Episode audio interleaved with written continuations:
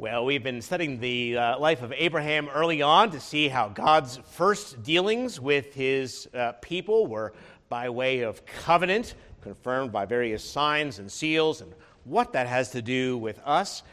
I was a little loath to go on in that regular uh, line with so many traveling and other things going on this weekend, and so I thought that we would have a different kind of study in the uh, life of Abraham. It was promised to him that in his seed, all the earth and all the families of the earth, all the nations of the earth, should be blessed. And I thought I would take a variation of that and consider what that has meant to the world even to this day. If you'd like to turn with me to Galatians chapter 3, I think I'm only going to read a single verse to get us started, one that will frame our uh, study. Again, this is not an expositional sermon, just so you understand, but a bigger reflection on the work of Christ and coming into the world and fulfilling that promise to Abraham. Let's read now from Genesis 3, verse 16. Well, we'll go, we'll go for, uh, for uh, 15 for context. Brethren, I speak in the manner of men, though it's only a man's covenant, yet if it's confirmed, no one annuls it or adds to it. Now, to Abraham and his seed were the promises made. He does not say, and to seeds as of many, but as of one, and to your seed, who is Christ. Amen. Let's pray. Our Father, we pray that we too who have come to flee for refuge to Christ and are therefore accounted also as seed of Abraham, that we too would understand more and more of what you have done in the world, fulfilling your promises, remembering that word to the seed of Abraham that you fulfilled uh, in uh, our Lord Jesus coming. And we pray that uh, we too would uh, recognize our fulfillment in that greater calling in the world, in Him. It's in Him that we pray. Amen. One of my family's favorite movies to watch this time of year, I hope that you've seen it too, because I'll be giving a couple of spoilers in a moment, is Frank Capra's It's a Wonderful Life, starring Jimmy Stewart and Donna Reed. Jimmy Stewart plays George Bailey, a man who all of his life has put the needs of others ahead of his own. But at the climax of the film, George Bailey's life comes crashing down around him as he faces bankruptcy and arrest because of a mistake at the savings and loan that he manages. In desperation, he plans to kill himself, uh, reasoning that his family would be better provided uh, receiving his life insurance. But it's at this point, an answer to the prayers of George's many friends, that this guardian angel named Clarence comes to help him. And to teach George the value of his life, the angel Clarence shows him what would it be like if George had never been born. Well, it turns out his little brother, a World War II hero, would have drowned as a child because George wasn't there to save him. And without the savings and loan, many of the families in town would never have been able to purchase their own homes, and the town itself would be quite different. George's eccentric but loving uncle would have spent his life in a loony bin because George was not there to believe in him. The pharmacist who worked, uh, who, whom uh, George worked for, uh, would be in jail because George once prevented him from accidentally poisoning a sick child. Well, the movie illustrates, you see, the, the blessing and the potential of a human life and what one person can do to be a blessing and make a difference in the world. It's a very touching movie, but of course, besides leaving with warm feelings, there's nothing else there as it's just a made up story. Today, I would like to consider the difference that one real individual has made in our world, uh, change that is not to be compared to that of George Bailey. God made a promise to Abraham so many years ago, saying that in you and in your seed, all the nations of the earth shall be blessed. And interestingly, in English, Greek, and Hebrew, that word seed could be singular, like a seed that you hold in your hand, or it could be a collective noun, like I went to the store and bought seed. You don't mean you bought a single seed, you mean you bought a big bag to go and spread on the uh, new earth that you've turned over, or something like that. Well, in this passage that I read to you, uh, it's in the midst of a somewhat complicated argument where uh, Paul explains how that promise was actually given to one seed, namely Jesus, but to all of us who have found ourselves in him by faith. So it does apply to Jesus, it does apply to us, uh, to us. And this one seed of Abraham has made all the difference in the world. Napoleon once said, I search in vain in history to find one similar to Jesus Christ or anything which can approach the gospel. Nations pass away, thrones crumble, but the church remains. Indeed, there are more than 1.8 billion professing believers in him, found in most of the nations of the earth at least, and as Phillips Brooks put it in his popular prose, all of the armies that have ever marched, all the natives that ever sailed, all the parliaments that ever sat, all the kings that ever reigned, put together, have not affected the life of man on this earth as much as that one solitary life, the life of Jesus Christ. And that's what I'd like to think with you today about how that one solitary life has changed the whole world. Obviously, it's changed our calendar as we're about to go into 2023, uh, dated, at least supposedly, from Christ's birth. Uh, Dionysius Exiguus made a little math error. It's uh, about four years off. But we do date everything BC, that is before Christ, or AD, standing for Anno Domini, the year of our Lord.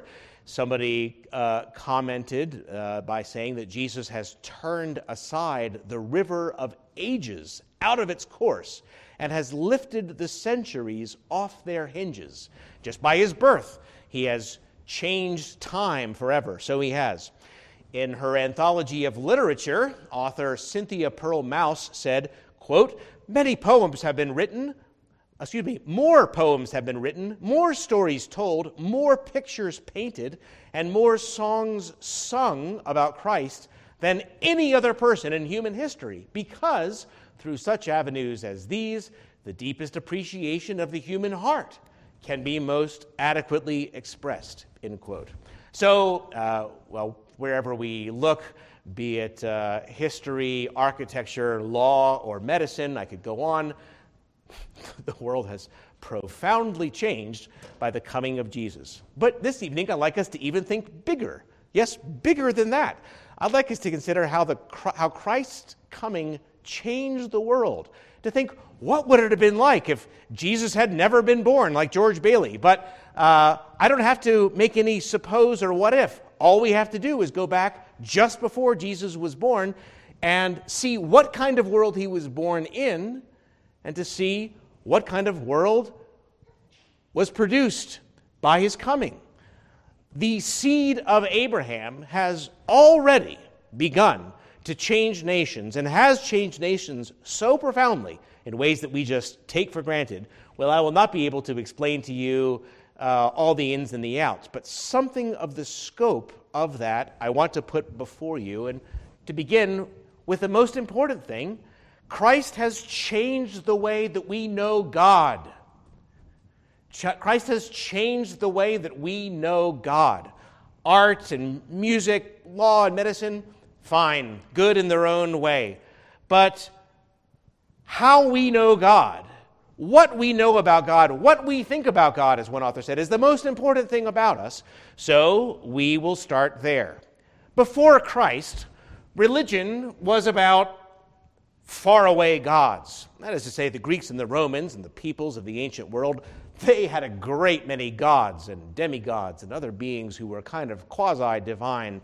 In fact, there were so many gods in that ancient world, but you'd expect them to be everywhere and you'd be tripping over them. But that was, of course, not the case. Any even reported contact with any of the gods was extremely rare.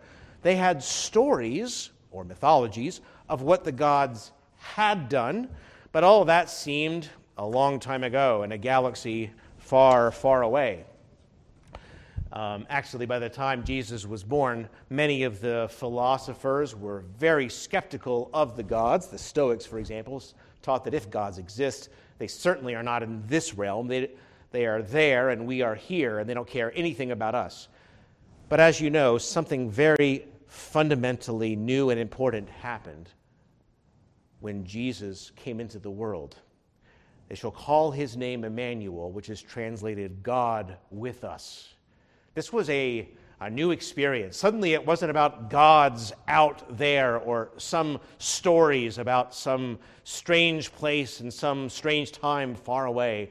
Suddenly, God was right here. And I emphasize that this morning as Peter says, We beheld we were eyewitnesses of his majesty, or John began his first letter. We've seen with our eyes, and our hands have handled the word of life. I mean, it was that earthy. We had Jesus in our sweaty palms. Our hands have handled him. He began his gospel. No one has seen God at any time, but the only begotten Son in the bosom of the Father. He has declared him. We beheld his glory. There was a total revolution in the world of that day when God was right here. Veiled in flesh, the Godhead see, hail the incarnate deity, pleased as man with men to dwell. Jesus, our Emmanuel, hark the herald angels sing. Glory to the newborn King. God, God is not unknowable. God is not far away. God has gone to the infinite lengths of making himself known to us by descending way, way down even to a manger that we might behold our God. And so when we read the Gospels, we don't have to wonder what God is like. There is no God behind the back of Jesus. We find the character and attributes of God Himself continually on display in the most concrete, tangible, dramatic ways. This is no unknown God. This is no, I wonder what he is like. We see God's compassion and sympathy and power on display as he heals a beggar, as he raises a widow's son from the dead, and so forth. Here is your God. This is what God is like. Christians are not preaching theories or theologies about these things merely. We're not preaching abstract attributes or perfections. The Greeks had some idea of abstract attributes of God. But uh, in Christianity, we see that there is no attribute outside of God Himself, and here is Jesus in a way that even the smallest child can understand. This is the nature of God. We see love illustrated and communicated in astonishing ways wisdom, power, holiness, justice, goodness, and truth. In all these things, Jesus has brought God very much home to us, taking real life form, that God is graspable and personable in a whole new way. So they said to the world, Here he is. If you want to know God, you can't just believe certain truths about him or say certain prayers to him. You have to come and know him. God isn't impersonal. He is not distant. He is not removed from daily life and experience. He is not far, far away. He is with us. And because God is love, writes one historian, God has reached out to humanity by extending himself into the created world and the human realm forever. And so now, like never before, the world can know God personally. Christianity has redefined the way that humans know God. Well, again, I think that's obvious to us, but to the world, they had never seen anything like that. Second, Christ changed the way that we understand salvation. Salvation. Again, I think we take this for granted, but follow along. One scholar writes Before Christianity, religion was a service contract.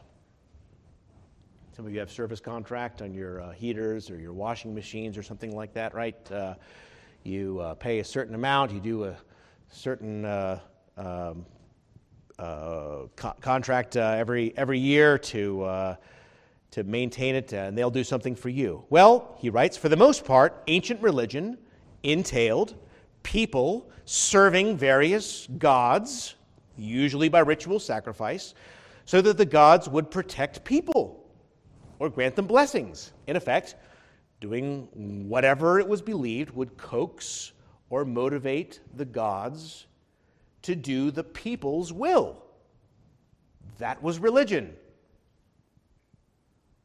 And when, when you wanted salvation from the ancient gods, which was a very important part of ancient religion, what you meant was avoiding catastrophes, earthquakes, invasions.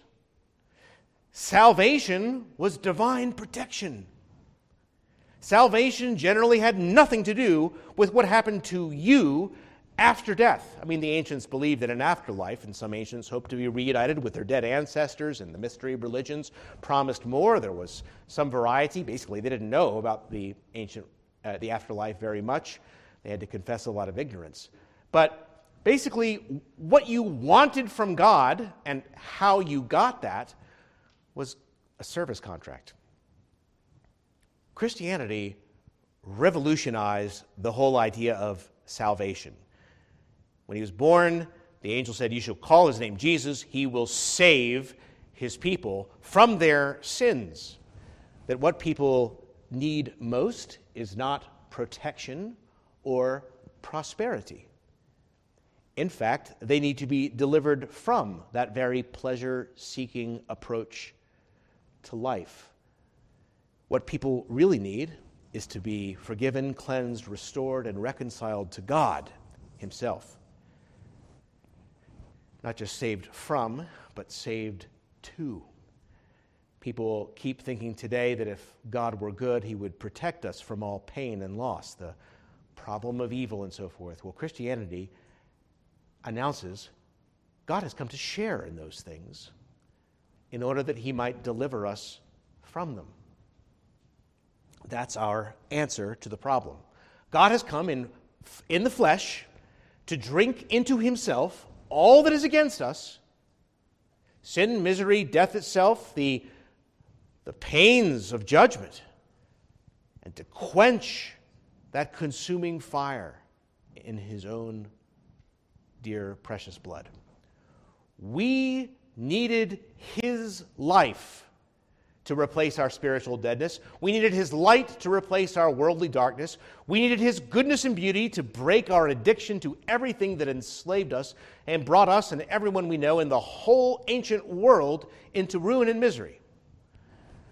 And Christians announced to the world that although sinners await the just judgment of God, a great judgment soon to come to all, that Christ has brought a whole new hope for humanity God and sinners reconciled. All that can go under the name of salvation in the general sense. A man has now overcome sin, misery, death, and judgment.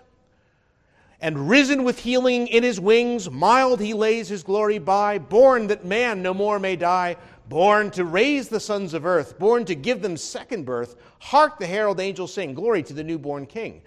Uh, Nothing like this had ever been thought of in the ancient world. This was not religion, uh, this was not salvation. This is what people didn't even think that they needed. In fact, people were offended at the suggestion that they needed this kind of salvation. It didn't go over well in many cases. You know, some gifts are hard to receive. I've, I've given you the illustration before about how some gifts are hard and you have to swallow your pride. I mean, you, you open a present from a good friend, and oh, it's a dieting book. And then you open another present from the friend, and it's another book called Overcoming Selfishness. And uh, what do you say to your former friend? Do you say, Thank you so much? To do so would be to admit, You think I'm an obnoxious fatso.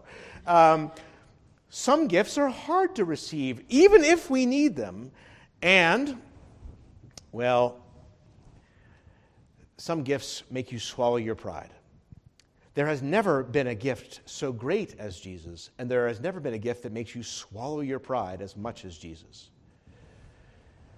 The gospel says, I bring you good tidings of great joy, which will be to all people, for there's, there's born to you this day in the city of David a Savior who is Christ the Lord, a Savior? You think I'm in need of rescuing? Are you saying I'm in some kind of a sin problem? Are you saying that God's going to judge me?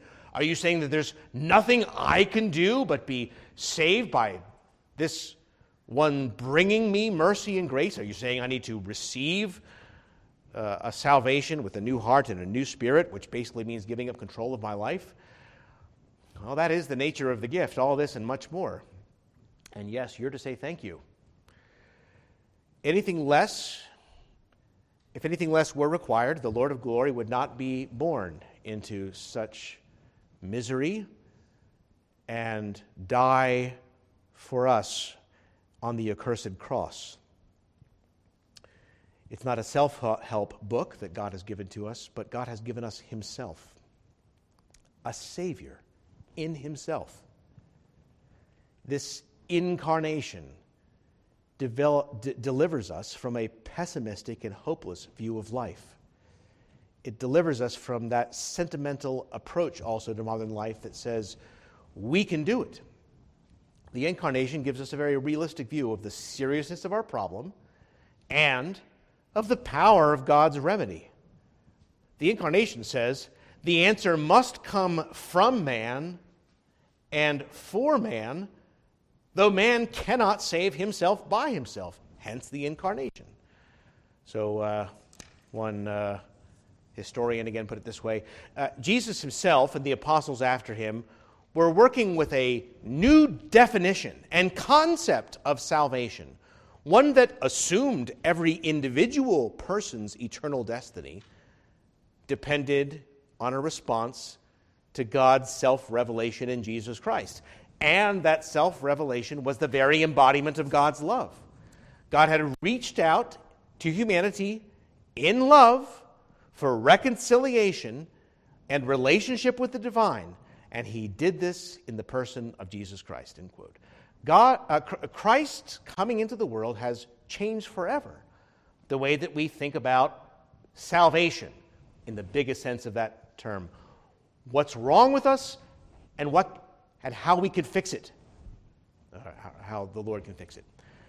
And uh, third, and finally, a little more concretely, Christ has forever changed the way that we understand love.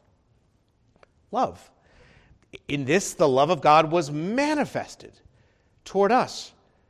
That God has sent his only begotten Son into the world that we might live through him. By this we know love, because he laid down his life for us.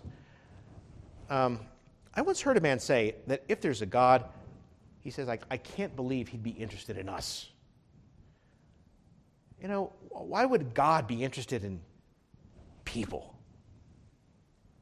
And my first thought was, how does that philosophy affect your life? Um, should God regard humanity as not worthy of any notice whatsoever? That is what the Stoics thought. And that's how the ancient world lived, generally speaking. I mean, they were afraid of offending the gods, but that didn't mean that they were doing righteousness or showing love, anything like that. The world without Christianity was, as two historians now here put it, a world without food pantries, soup kitchens, homeless shelters, orphanages, hostels, hospice, or even hospitals. Christians literally invented these things because they changed the way that we understood love. They had love for family, they had love for friends, they even had love for country. But they, they didn't have, well, the, the uh, uh, ancient uh, uh word that's uh, come into our older translations is charity. By that, we sometimes think of um, philanthropy. That's not the idea. It's a practical love. Christians invented all those things and many more because Christ changed the world by teaching us practical love in a new way, something that was never known or understood. Um, the poor in the ancient world were fed from time to time, at least in some ancient civilizations. You, even the Romans later had bread and circuses, right?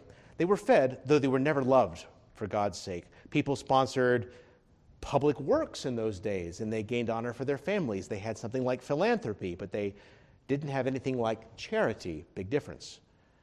But when Jesus came into the world, this true God from true God, begotten, not made, who for us men and for our salvation came down from heaven and became man. And for our sake, he was crucified under Pontius Pilate and suffered and died and was buried and so forth. Christ's incarnation suddenly invested human life with the greatest conceivable dignity and honor. The God who made us in his image at the beginning forever then dignified human nature by taking that to himself in Jesus Christ and in love. The Son of God came not to be served, but to serve and to give his life as a ransom for many. And it was a revolution in the world.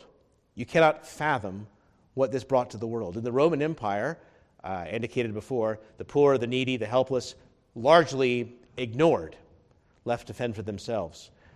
I'd like to give you one example of this change that Christ brought um, in one location, a very important location in the history of the church as things began to develop and this model was copied. But Basil the Great, or Basil, uh, Bishop of Caesarea, um, he had some uh, contributions that he wanted to put to good use, and so he constructed what the locals called the New City there in Caesarea. It was a little campus, a little complex of facilities that would serve a variety of needs, where there was a soup kitchen to feed the hungry, poor houses to shelter the homeless, a trade school to help beggars out of poverty and dependence, a hostel to give uh, shelter to needy travelers, and provide them an alternative to the notoriously immoral wayside inns. The elderly and the dying were cared for in a hospital ward with nursing care, and there was uh, daily distribution of food to the uh, widows in need. Uh, people, people just couldn't believe it. They couldn't believe their eyes. They'd never seen anything like this. They hadn't seen one thing like this, much less this, this whole complex what had come into the world? Why would you do this for, for them?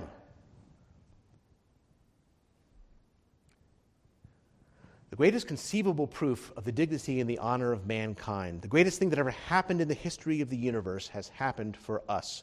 No greater elevation of the value of a human life could be imagined than that God the Son, through whom the heavens and the earth were made, would take to himself forever a human nature and out of love shed his life's blood to give us everlasting life in him. This was something new. And all those things that we now enjoy, or the modern forms of those things, have come as a revolution to the world. And it wasn't just a matter of having some organized good works, as a bishop could coordinate several congregations in a city and do some major things like that. It wasn't just organized good works. Justin Martyr writes this in his first apology, second century, right? The, the church has nothing at this point. We who were once slaves of lust now have our chief joy in a godly life. We who once loved gain above everything else, now we give our possessions for the common good and distribute to everyone who has needy. Once we hated and murdered one another, and we wouldn't receive into our houses people of a foreign clime because they had different customs for our own. Now, since the appearance of Christ, we permit them to be our guests. We pray for our enemies. We strive to convince those who hate us unjustly so that, living according to the glorious teaching of Christ, they may obtain the joyful hope of a participation in the blessings which are prepared for us by God Almighty. Christ has commanded us to use no violence and to return no evil for evil. He exhorted us by our patience and gentleness to convert all men. In many among us, we can show you that this has actually been done, that they have been changed from violent and tyrannical men and subdued, while they have neither observed the steadfast endurance, uh, well, sorry, while they have either observed the steadfast endurance of their Christian neighbors or have been acquainted with the extraordinarily extraordinary patience of Christian travelers, suffering injustice or have seen the conduct of the Christian under various circumstances in the intercourses of life. End quote. Sorry for the long quote there. But Justin Martyr's point is look, it, it, it just it changed the world by the thousands. And the more people that were changed, the more thousands that were changed. In general, the ancient world had love, brotherly love, love for family, uh, yeah, again, the uh, familial kind of love. It had the uh, friendship kind of love, and you love me, and I'll love you, I'll do these things for you, even love for country. But, but by this, we have known love, that Christ has come into the world for us. And that love that he taught us changed the world in a million ways. In general, pagan religion led people to be religious but not spiritual. Religious but not spiritual. In other words, they did follow religious practices, but they didn't feel that they had to order their lives in a certain way as part of their worship. Ancient religion was about honoring the gods and divining the future to get some prosperity and success and avoid some tragedy or unpleasantness. People showed that they were good citizens by observing cultural norms and they avoided bringing shame on their family. But Christianity changed this altogether. Religion was no longer what's good for you, religion became what's good for your neighbor. And a major portion of early Christian teaching of new converts was to reorient their lives Christians, writes one historian, distinguished themselves from their pagan neighbors by the differences in their lifestyle. Morality was one of the markers of the Christian, but the expectations were extended to include the ministry of Christians to all people. End quote. In this, the love of God was manifested toward us, that God has sent his only begotten Son into the world that we might live through him.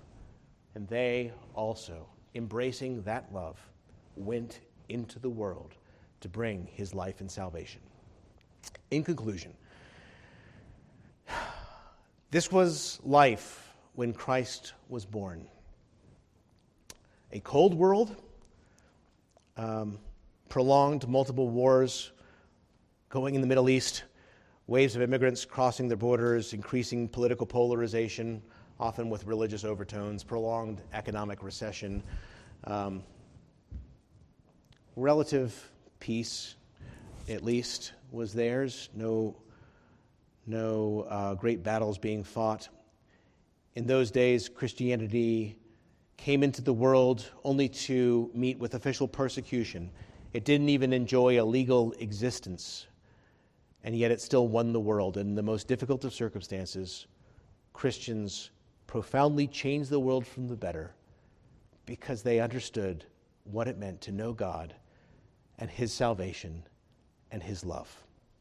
Like the ancient world, we can find ourselves living in an entertainment culture that panders to the less noble aspects of human life and the lower interests of man's mind and heart. Man is, in the view of many, just another animal. And man is being reduced to something smaller and smaller. They have nothing to compare it to, perhaps.